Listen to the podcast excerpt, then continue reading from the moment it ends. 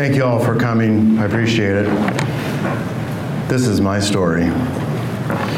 As I stare at a blank page preparing to write my testimony, my stomach begins to knot up. I feel the shame overtake my body, and I wonder why I would ever want to reveal my secret life to others. A life I try so hard to hide for so many years.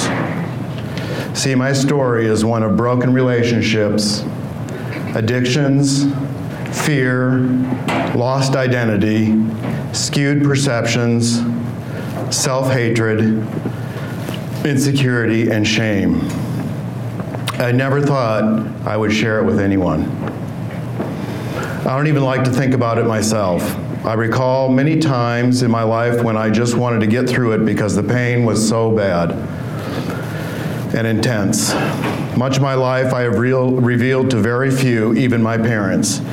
Many had an inkling of my life, but never the full featured presentation. I couldn't reveal it, I was too ashamed. Well, the reason I want to share my life with you now is because I don't live in shame anymore. And God calls us to give our testimony to strengthen the body of Christ.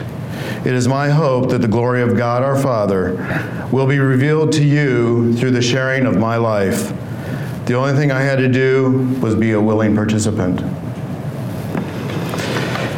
As a matter of background, excuse me, I got to adjust this. As a matter of background, I was the firstborn of three in the early 60s, nine months after my parents were married, and I was baptized Catholic. My father, a recent convert to Catholicism, took a job in the insurance industry nine months after I was born, and mom stayed home to raise me and my siblings. Dad was away a lot, to grow the business to pay for his young family. I bonded closely with my mother. I have many great memories of spending time with my mother, and I have a few with my father. Everything was perfect in my world. I felt loved, well adjusted, and cared for, or so I thought. Let me say a few words about reality versus perception. Our perception of an incident in life, in, incident or life event is our reality. I might view something as traumatic event, but another person might view it as nothing. I was developing into a hypersensitive, polite, loyal, caring boy, and anything said or not said to me, I took to heart. Many of those early incidents in my life I began to use as bricks to build a wall to protect me against what I perceived as an insensitive world. When I was four or five, I do recall an incident that stayed with me until this day. I was with my father in the car, riding home from his office, a place I love to go, and all of a sudden, the passenger door flew open, and I remember staring at the cement uh, road zooming under me. Thankfully, my father quickly grabbed me in the nick of time. My heart stopped. I'd never been so scared in all my life. I remember looking at my father for comfort, and all he did was laugh. I couldn't believe it. I know in my heart, or in my mind, he was just laughing it off, but in my heart, I was, it was devastating, and it was the first brick in my wall. I remember playing office with my brother and sister as a young child because I wanted to make my dad proud and be just like him. That's completely normal. I wanted to please him more than anything. I remember playing sports with the kids in the neighborhoods. The competition was relentless. It seems every sport I tried, I failed miserably. I had no patience with myself and wanted to be excellent at it immediately. My first feelings of being awkward around other boys started to creep in. Anytime I was asked to play any sports, my stomach began to knot up. I began to avoid sports as best as I could. However, at age six, even though I fell out of my comfort zone, and I really wasn't that big into sports, I decided to give softball a shot because I wanted to relate to my father more closely and make him proud. Well, that was a disaster. I would pray the coach would never put me in to play. I sucked. I couldn't hit or catch or really didn't understand the game at all. All I remember is people yell at me on the field from the sidelines of what I was supposed to do, and it flustered me even more. Then that fateful day came. I was playing right field that game, praying no one would hit a ball to me. Well, what do you think happened? You guessed it. One of the other team's best hitters, who was a lefty, came to bat. Oh, please, God, no. Oh, please, God, no. Oh, please, God, crack! It's a pop fly ball to deep right field. I could see it coming at me. I held my glove out in the off chance the ball would land in it. oh dear God, please let it land in it. Everyone had their eyes on me, my dad especially. The ball landed behind me. I missed it by a long shot. The boy was running the bases, I blanked out. I was humiliated and felt the shame cast over me. I looked at my dad. Nothing. I wanted to leave forever. The ride home was terrible. My dad said nothing. I dropped out of softball and swore off sports as stupid and competitive nonsense. That wall got bigger that day. More bricks were added to the wall between me and my dad and me and my gender. I felt as though my father was ashamed of me. See, we really didn't talk about much anymore. I felt I didn't have much in common with him. Satan had his foot in my life. Life went on. I tried my best at relating to my father. And I know he tried his best at relating to me. I immersed myself into exceeding at school and had many hobbies. He showed interest in my hobbies and took time to help with many things in my life. I knew in my mind my father loved me, but in my heart, I wasn't so sure. I wish many times I was good at sports like the other boys so my dad would relate to me better, but the damage was done. My disconnection to my dad and somewhat to my gender had taken place, and I didn't know how to fix it or even explain it to anyone. I held my shame in and guarded my feelings relentlessly. My father would be the last one I would show my weaknesses to. I just didn't want to disappoint him, my heart was broken and I felt all alone. However, at the time, I didn't recognize the brokenness taking place in my life. Satan was waiting to pounce again. During my early teens, I attended a Christian concert with a couple of friends. During that event, at the Paramount Theater, I gave my life to Christ.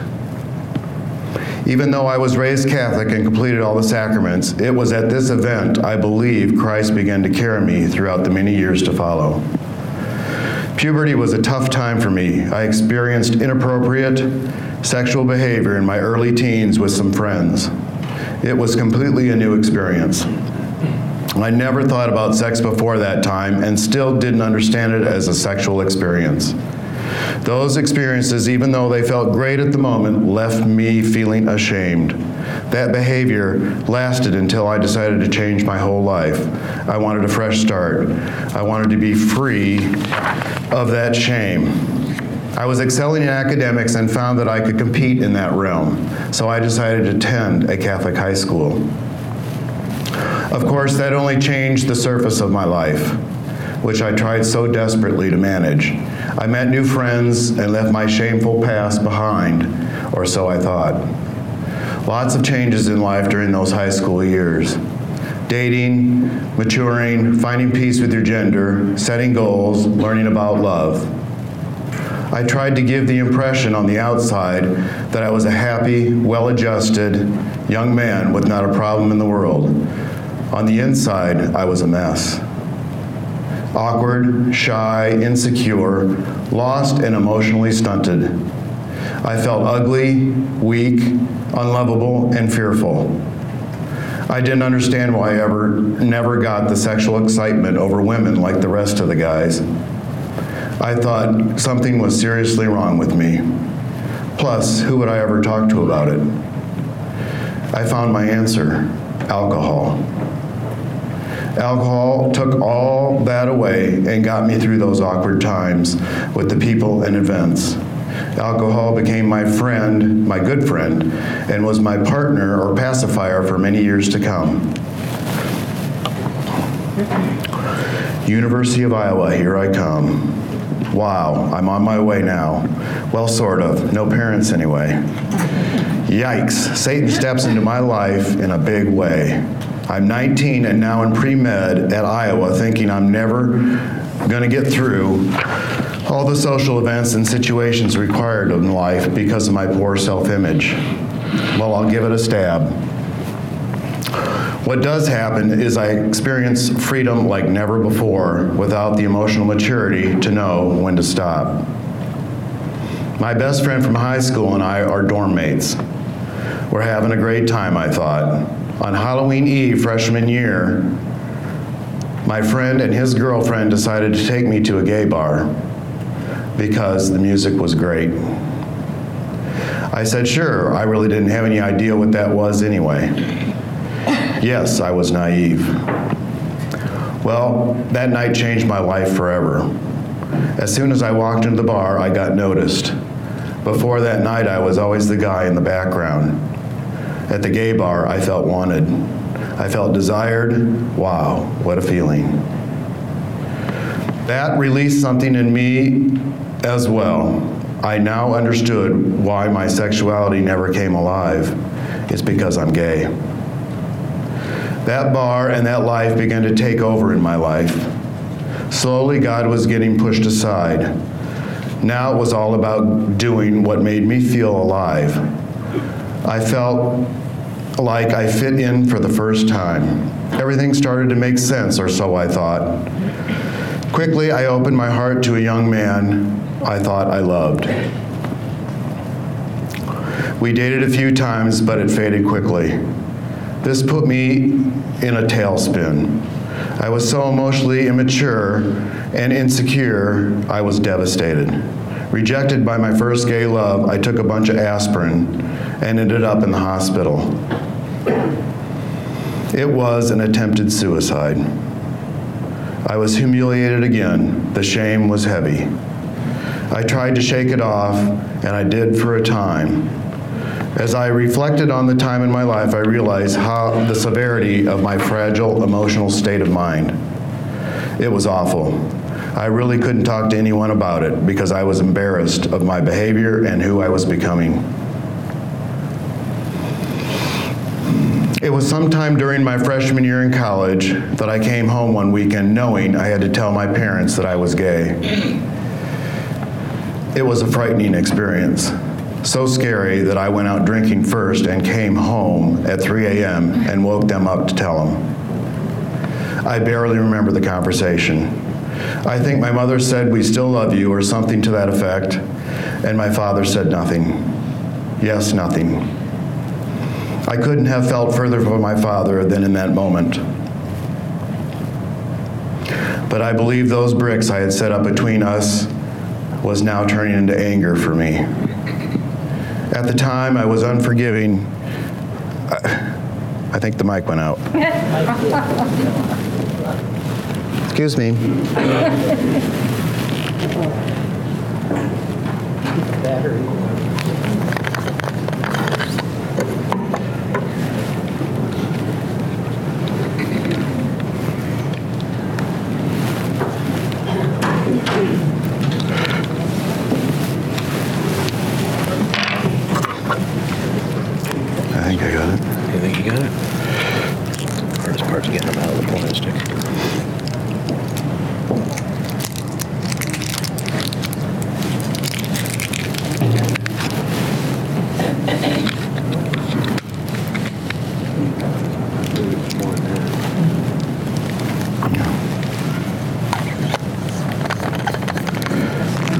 Can you hear me now? Yes.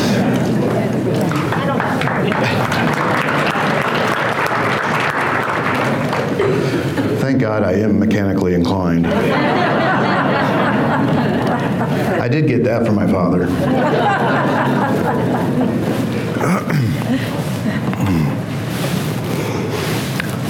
It was sometime during my, I'm going to start that whole part over again.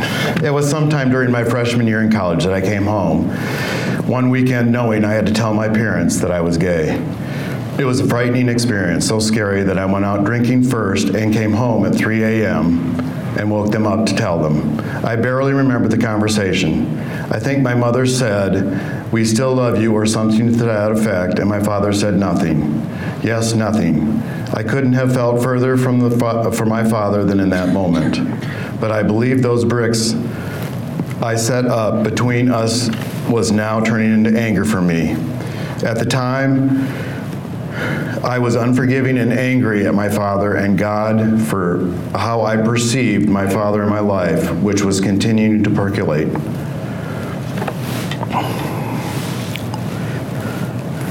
Somehow I made it through my freshman year in college, and I moved home for the summer. My focus was to seek pleasure through drugs, alcohol, and sex. School became a secondary thought. I wanted to find someone to love me and to love. I tried to keep my life secret from the important people in my life. I know they had to be worried. My life was becoming a mess. I lost focus. I got a part time job at a bank for the summer and got an apartment with my high school friend. I think I was drinking and partying most every night of the week. Soon I lost my job because of my tardiness, and at the last minute I decided to enroll for sophomore year at college in Iowa. All I did that year was collect the student loan money and go party. I lived with various friends and never went to class. My money, money ran out quickly, and so did my welcome at all my friends. My parents came and rescued me from my dilemma. I tucked my tail between my legs and moved home. I was a lost soul, living at home and working part time at a grocery store a few blocks away from my house. I was still going out every night and seeking pleasure. My parents had to be beside themselves. Help! I was screaming inside, and they heard it. It was February 1984, and at 22 years of age, I was admitted to Shanklin 30 Day Rehab Center in Monticello, Iowa. Praise the Lord.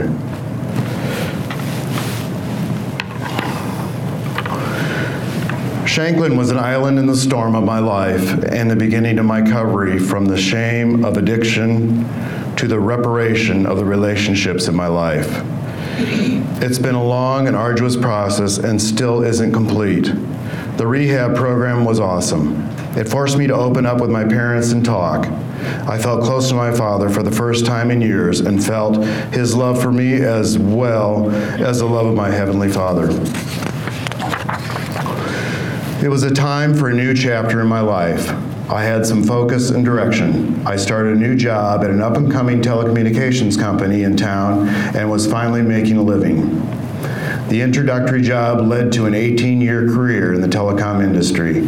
I quickly fell off the wagon after rehab, which is not unusual. I tried to talk myself into being able to handle it. However, soon after thinking I had it handled, during an evening of drinking and seeking pleasure, I took a bunch of aspirin again to end my miserable life. Within six months of getting out of rehab, I tried to commit suicide again. What an emotional roller coaster. I spent a night or two in the psych ward at St. Luke's Hospital. Many came to pray with me and over me during my stay. It was during this time in the hospital that I knew suicide should never be the answer and would never attempt again. I was soon out of the hospital saying I was okay, but started drinking again in a week or two. Then one night at a party, I was so drunk, I tried to start a fight with someone I don't even remember. I ended up hitting my head on the curb and suffered from a serious head injury. I was in the hospital for days and had several weeks of recovery time at my parents'. I don't know how I did it, but I managed to keep my job through all of it. This event was a wake up call for me. I decided drinking was not for me, at least for a while. During a year and a half of sobriety, I got very focused and emotionally matured a bit. At age 23, I enrolled in college again and was getting good grades. I had focus to my life and was promoted into the marketing department as a product analyst with Teleconnect. I had a career. Still, deep down, there was a lot of brokenness and wounds. I was still frequenting the gay bars, but could stay away from the drinking. I do recall that occasionally I would smoke a joint to escape the pain of emptiness in my life. It was during this time in my life that I began to truly live a double life. I couldn't bring myself to admit to anyone that I was attracted to the same sex. So I would go out with all my straight friends early in the evening and try to fit in as best as possible. Late in the evening, I would break away and go to the gay bars and live my second life. The truth is, after being around gay li- the gay lifestyle, I found really, I really didn't fit in that well into the lifestyle either. So I felt outside both lifestyles. I believe the Lord opened my eyes to the truth of all the broken lives I experienced while trying to adjust my life as a gay man. I knew that lifestyle was not the answer for a man living a godly life. God wanted me completely, no strings attached, and I had no idea how long that would take. I would pray to God to take away my attraction for men, reasoning that would make my life so much better and less messy. Then I just would be on my way in life. I had no idea what a relationship was or how to develop one spiritually or physically. Well, I can tell you God knows and has the time to wait and teach those who don't know. During my mid 20s, I felt I had control over how my life was going and the direction in which it was moving. I was managing my two lives without too much worry. It was during a trip to Los Angeles visiting my best friend from high school that I decided to have a drink or two. And after a year and a half of sobriety, I easily justified it, telling myself, hey, I am enrolled in school part time with a solid career path in front of me. I can handle this. It's no big deal. Everyone drinks. Besides, it was the alcohol that helped me feel more confident and comfortable in social settings.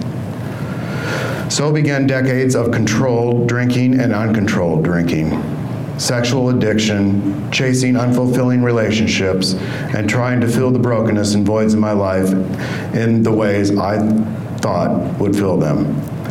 By the grace of God, I functioned decently for several years and advanced in my career in the telecom industry.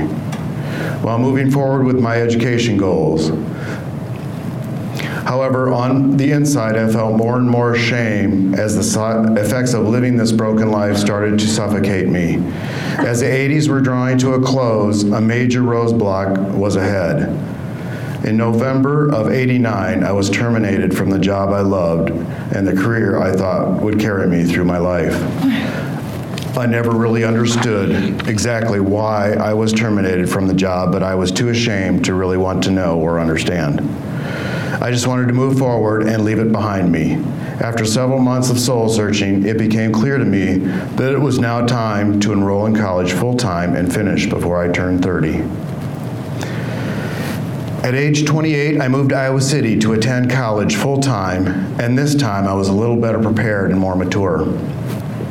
I made it through the Bachelor's of Business Administration program with a major in finance and graduated in December of 1991. It was not what I initially started school to study, but it was something I could be proud of. Now, what to do? I really wanted to get back into the telecom industry, but I'd been out of the industry for two years. Who would ever hire me?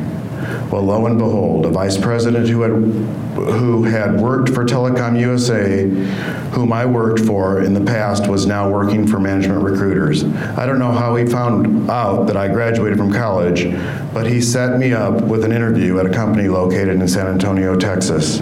I got the job. Two months after graduation, I was working in the industry I loved in an awesome town in Texas. That had God written all over it. I felt truly blessed.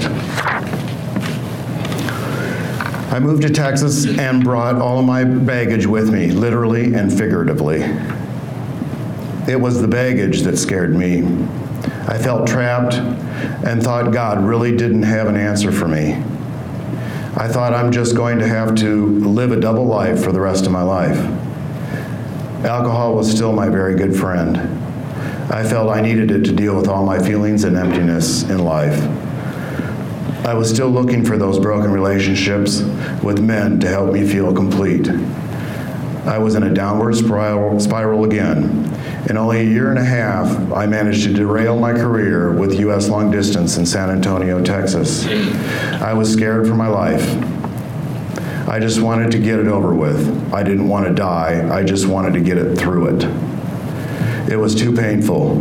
It was in San Antonio that I first began to see what sort of groups were around to help people who struggle with homosexuality.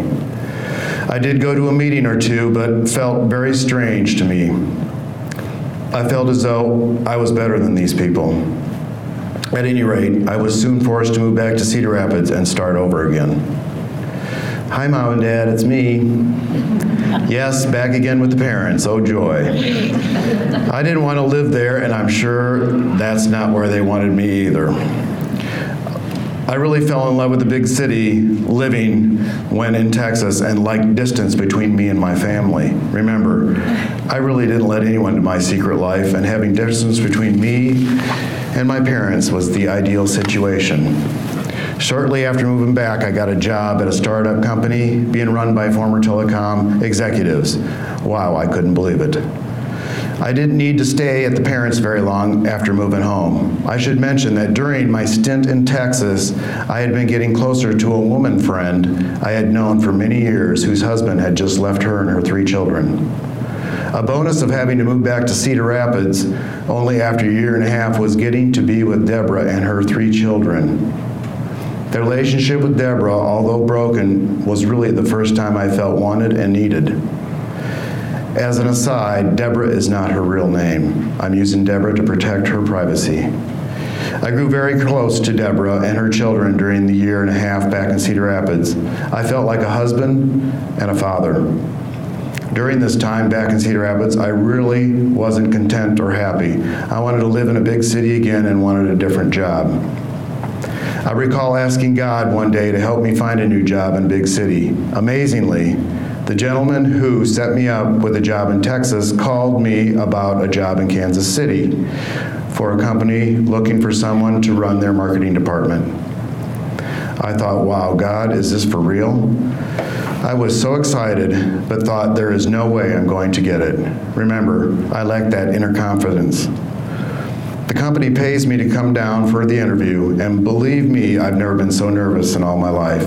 But God was with me that day and gave me the peace and words to say. I wanted that job badly. The company moved me down in March of 1994. It was hard to say goodbye to Deborah and the kids, but not anything or anyone else. There was still a rift between me and my parents. There needed to be healing, but it wasn't the time. I wanted to prove I could make it on my own. I didn't need any help. Here I go. God had a lot planned for me, and He knew I needed to go through many events in my life to heal all that was broken. Kansas City was a place that marked many milestones in my life. At age 31, I knew things had to change in my life, and moving to Kansas City was the time to make those changes. Soon after arriving, I got in touch with a woman named Pat Smith, may she rest in peace, who ran a group called Second Chance Ministries. The group was dedicated to men and women who lived with same sex attractions and wanted to move out of that lifestyle. I remember some of her first words she would always say to someone wanting to join the group was, "Do you believe do you believe in Jesus?" and it all has to do with developing a personal relationship with Jesus. Your primary goal in being a member of this group was to develop a relationship with Jesus, nothing else. All else will follow. I began to attend these groups in spurts, going weekly for long periods of time, followed by not going for shorter periods of time, usually associated with living in sin. This would go on for years. I just wanted Jesus to fix me in spots and leave the rest to me. Ha, right. I didn't really understand relationships, especially someone I couldn't see. Those groups were life saving in a world of chaos. Pat showed me what true love and acceptance was. You could tell her anything and she wouldn't judge. After many meetings and one on one counseling sessions, I was beginning to understand what relationship with Jesus meant. I could go to Him anytime, even right after falling in sin. During my time with the group, I also signed up for Living Waters classes. These classes walked me through many of the broken areas of my life. It was during these times I experienced much healing in my relationship with my father and mother. I also experienced many healthy male relationships in my life, which, unbeknownst to me, was contributing to my healing process. With all this healing, you'd think I'd be cured of homosexuality, wouldn't you? Well, that's what I wanted, and that's what I wanted everyone to know. Remember the women and children I'd gotten so close to back in Cedar Rapids? Well, after taking talking on the phone every day and driving to visit them on weekends many times, I convinced Deborah she should move to Kansas City with her three children because jobs were plentiful. In 1996, she found a job and moved to Kansas City. Yes, we had grown close to one another, and she knew all about my struggles in my life. There was something about being wanted and needed that really helped me feel grounded. I needed that, and I think she felt safe with me. As soon as she moved down here, we decided to live together and play house. There was a sense of marriage in the air. I asked her to marry me in September of 96, shortly after moving into town. I really had no idea what I was doing. I still had some I still had same-sex attractions which I tried to dismiss often. I would go to my meetings and counseling sessions and convince myself I was cured. However, the engagement fell apart quickly after I fell again and again, usually after a night of partying. I was feeling trapped and I wasn't being honest with myself or Deborah. I moved out and got my own place again. Over the next several years, I had seasons of growth with the Lord and seasons of despair. I enrolled in a master's program to help fill the emptiness and void in my life. I always needed to be heading somewhere in my life. I couldn't just stop and listen. I had to go, go, go. I made trips to Exodus International Conventions, a Christian global alliance group dedicated to those who struggle with same sex attractions. Went to weekly support meetings, went to church occasionally, but was still having a hard time letting go of things. I couldn't die to myself. I just couldn't imagine living without drinking, smoking, and satisfying my carnal needs. I was always turning from that feeling of stagnancy in my life running. I was always running from that feeling of stagnancy in my life. My job paid well, but I felt stagnant.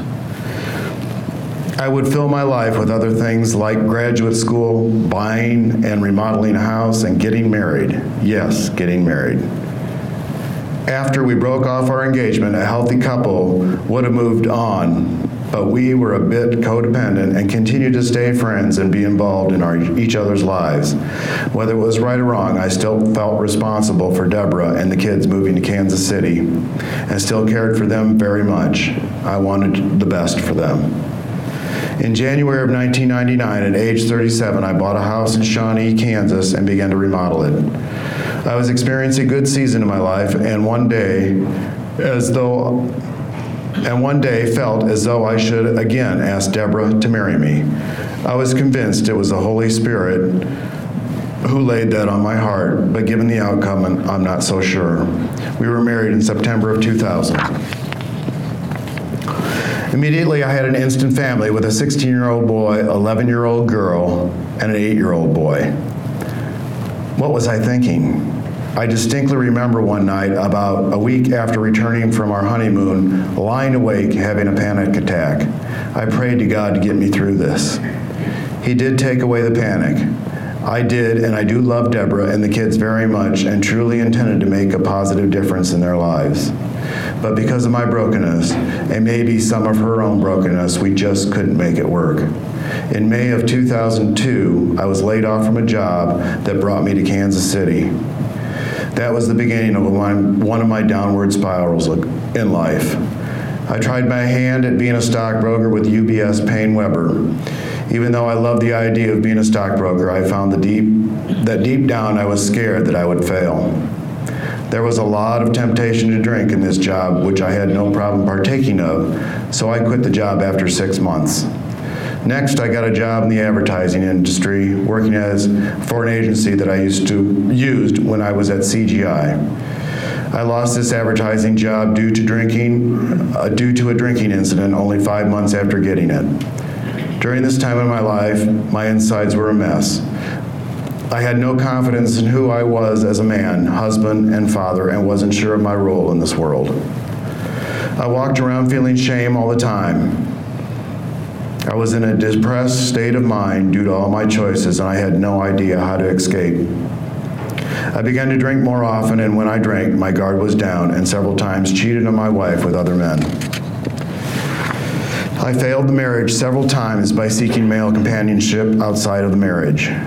It crushed her, and I don't think she could ever completely forgive my sins. I recognized how my actions truly affected someone else when being in a marriage. I never had to experience that before because I isolated myself from the people I loved. I was devastated at how my poor behavior hurt the people I loved and was desperate. I remember sitting outside in my backyard one day after feeling devastated by my behavior while drunk. I felt as low as low could go. I pleaded with the Lord to take away alcohol from me, to break the chain of that addiction in my life. That was the day I quit drinking. It is only because I truly decided to give it all to the Lord that He truly said, okay, I will take it. It'll be 13 years of sobriety this June 25th. I give all the glory to God.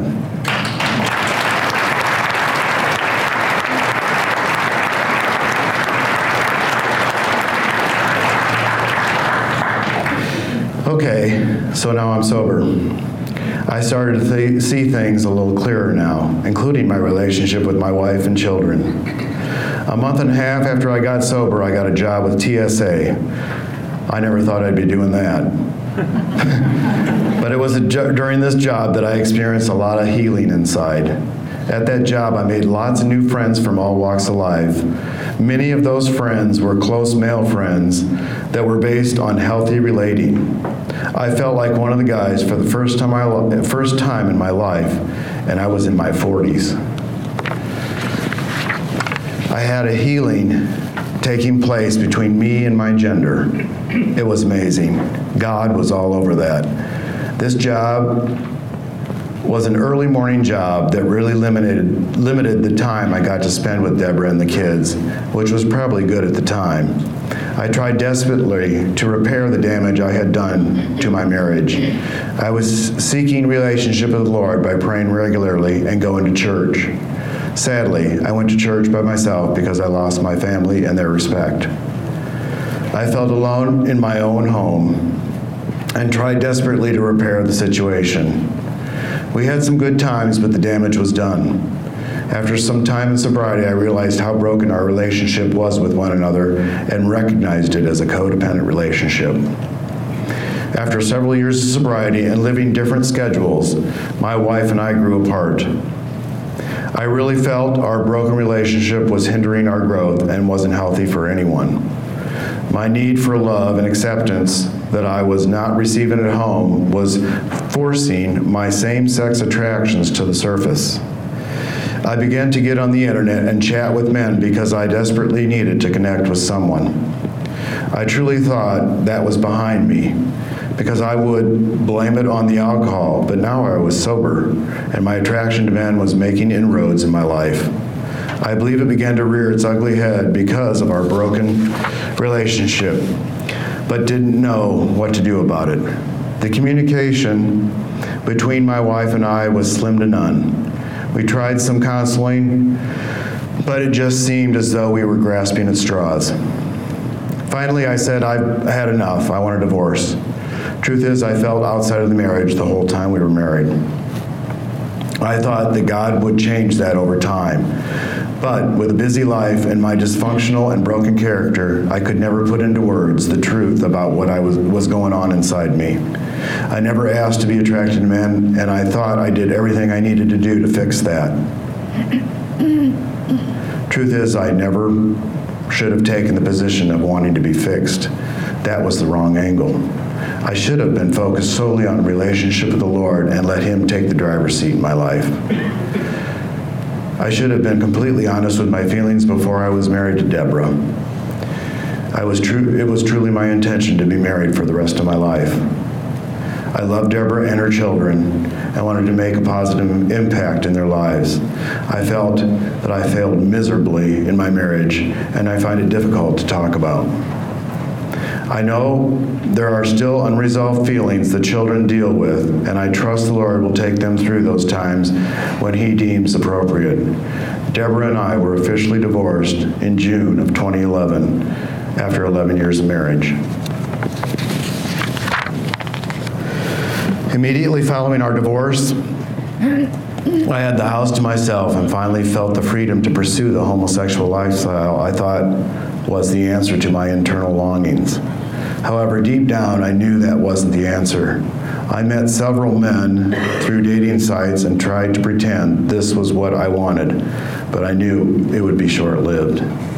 I was still trying to grasp I was still trying to grasp at the idea of finding someone to love me for who I am.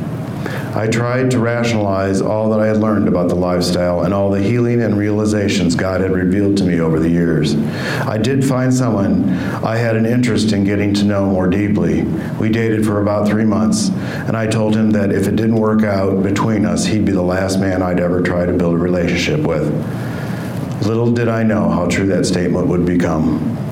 During the year of my divorce, I was terminated from my job for a ridiculous incident for which I did receive unemployment, leaving me in dire straits for money.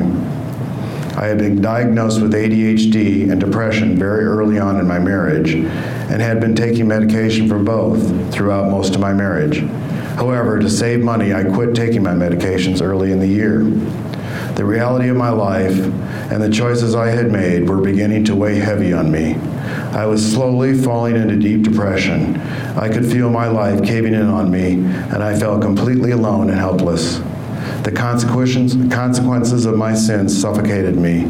Knowing that suicide was not the answer, I cried out to God and begged Him for help. He heard me. God already had a plan. Not the plan I wanted, but the plan He knew was best for me. Dad, it's Bill. I can't get out of bed. I think I need to come home, can I? It was the next day my parents drove down to rescue me. At age 49, I had hit the lowest level of my life. I felt helpless and out of control. My life was in shambles. I had a failed marriage, no career, no money, no direction, and I felt a million miles away from God. Where was He? I tried to do the right thing, but my world collapsed on me. I felt as though God turned away from me. I thought I was just one of those men that God couldn't help or didn't want to help. I felt that way most of my life. I always felt that God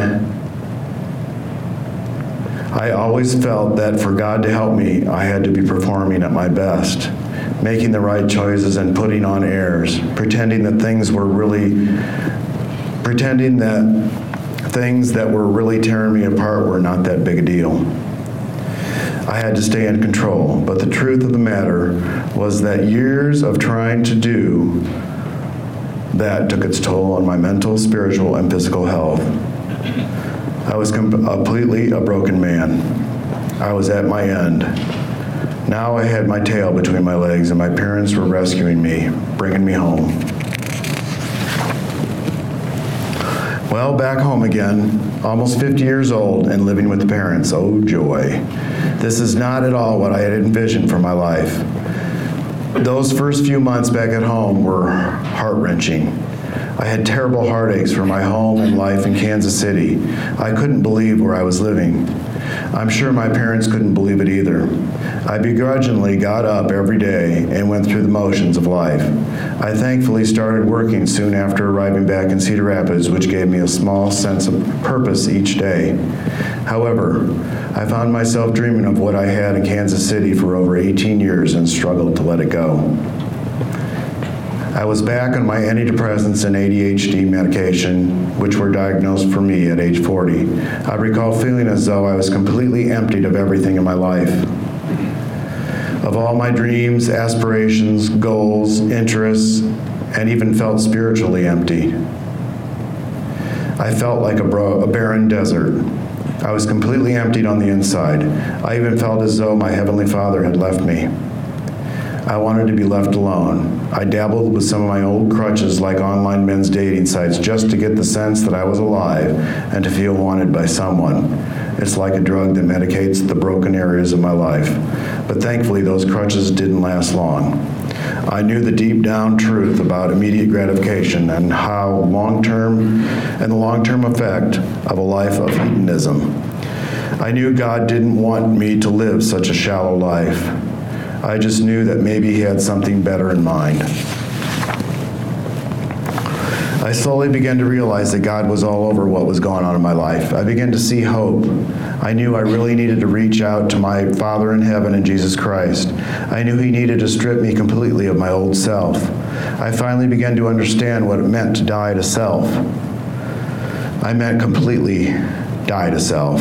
My eyes were open to the reasons why I felt the way I did when I first moved back home. I was truly stripped of everything in my life.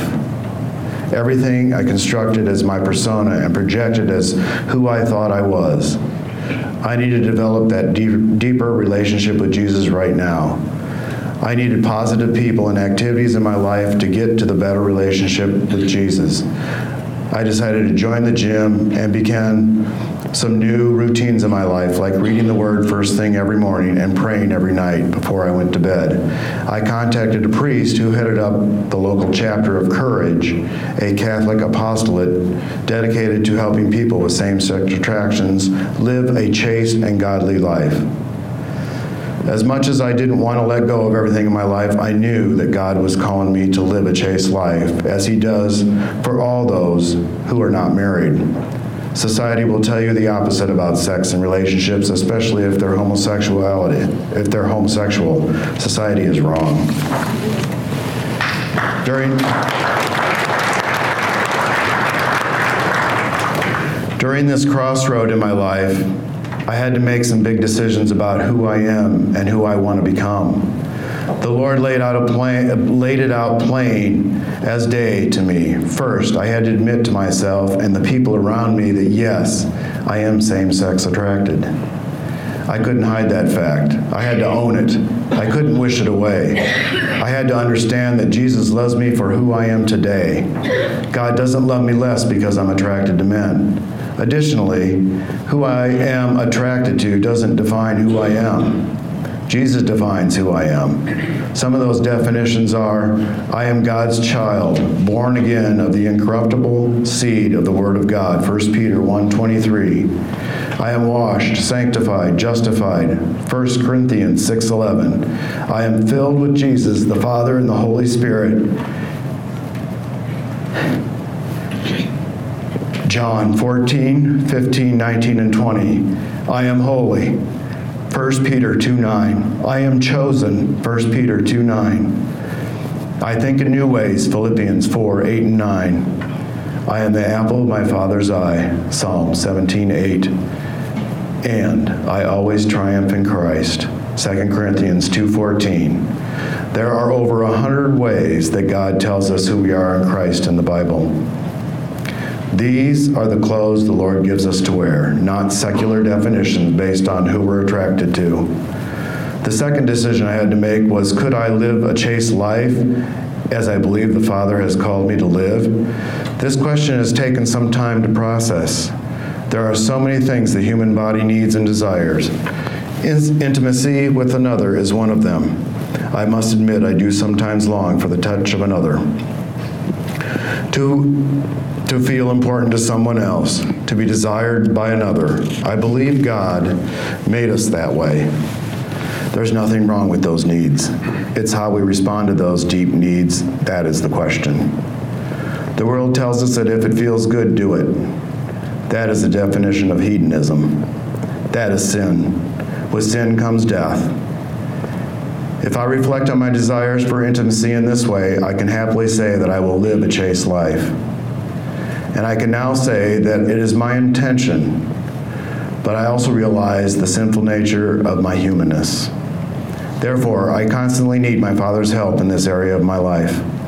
As I have grown in my relationship to the Lord, my desires have become much more manageable, even disappearing when in the past those desires ran my life like booze does for an unrecovered alcoholic.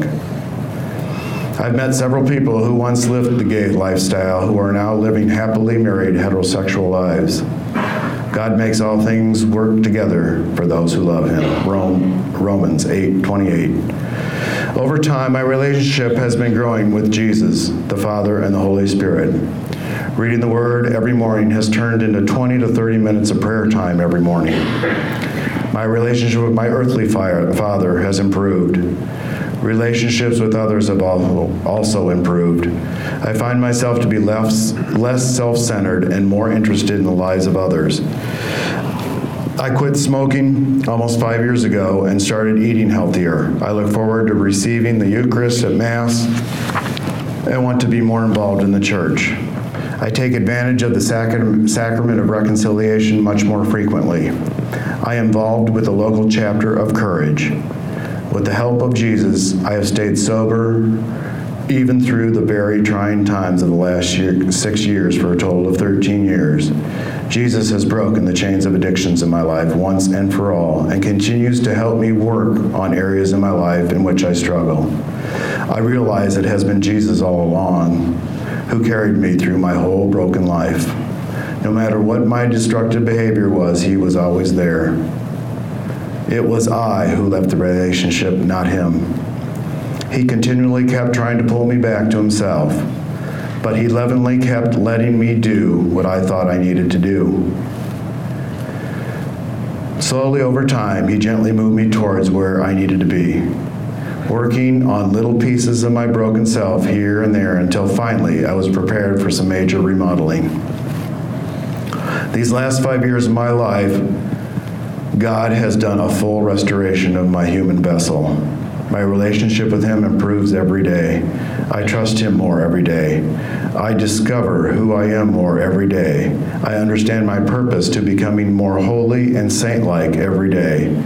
If you or someone you love struggles with same sex attraction, I invite you to check out couragerc.org or speak with Father Jerry Kapacek, who is actually in our audience today. Where are you, Jerry? There he is from the Archdiocese of Dubuque, or Father Tom Hennon with the Davenport Diocese. He's here as well. Where are you, Father Tom? There he is.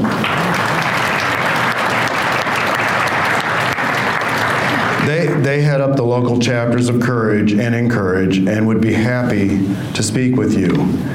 I invite you, no matter where you are in life or how you view yourself, to trust in Jesus to remodel your life. He's got an awesome plan for you. This is my story. This is my song, praising my Savior all the day. God bless.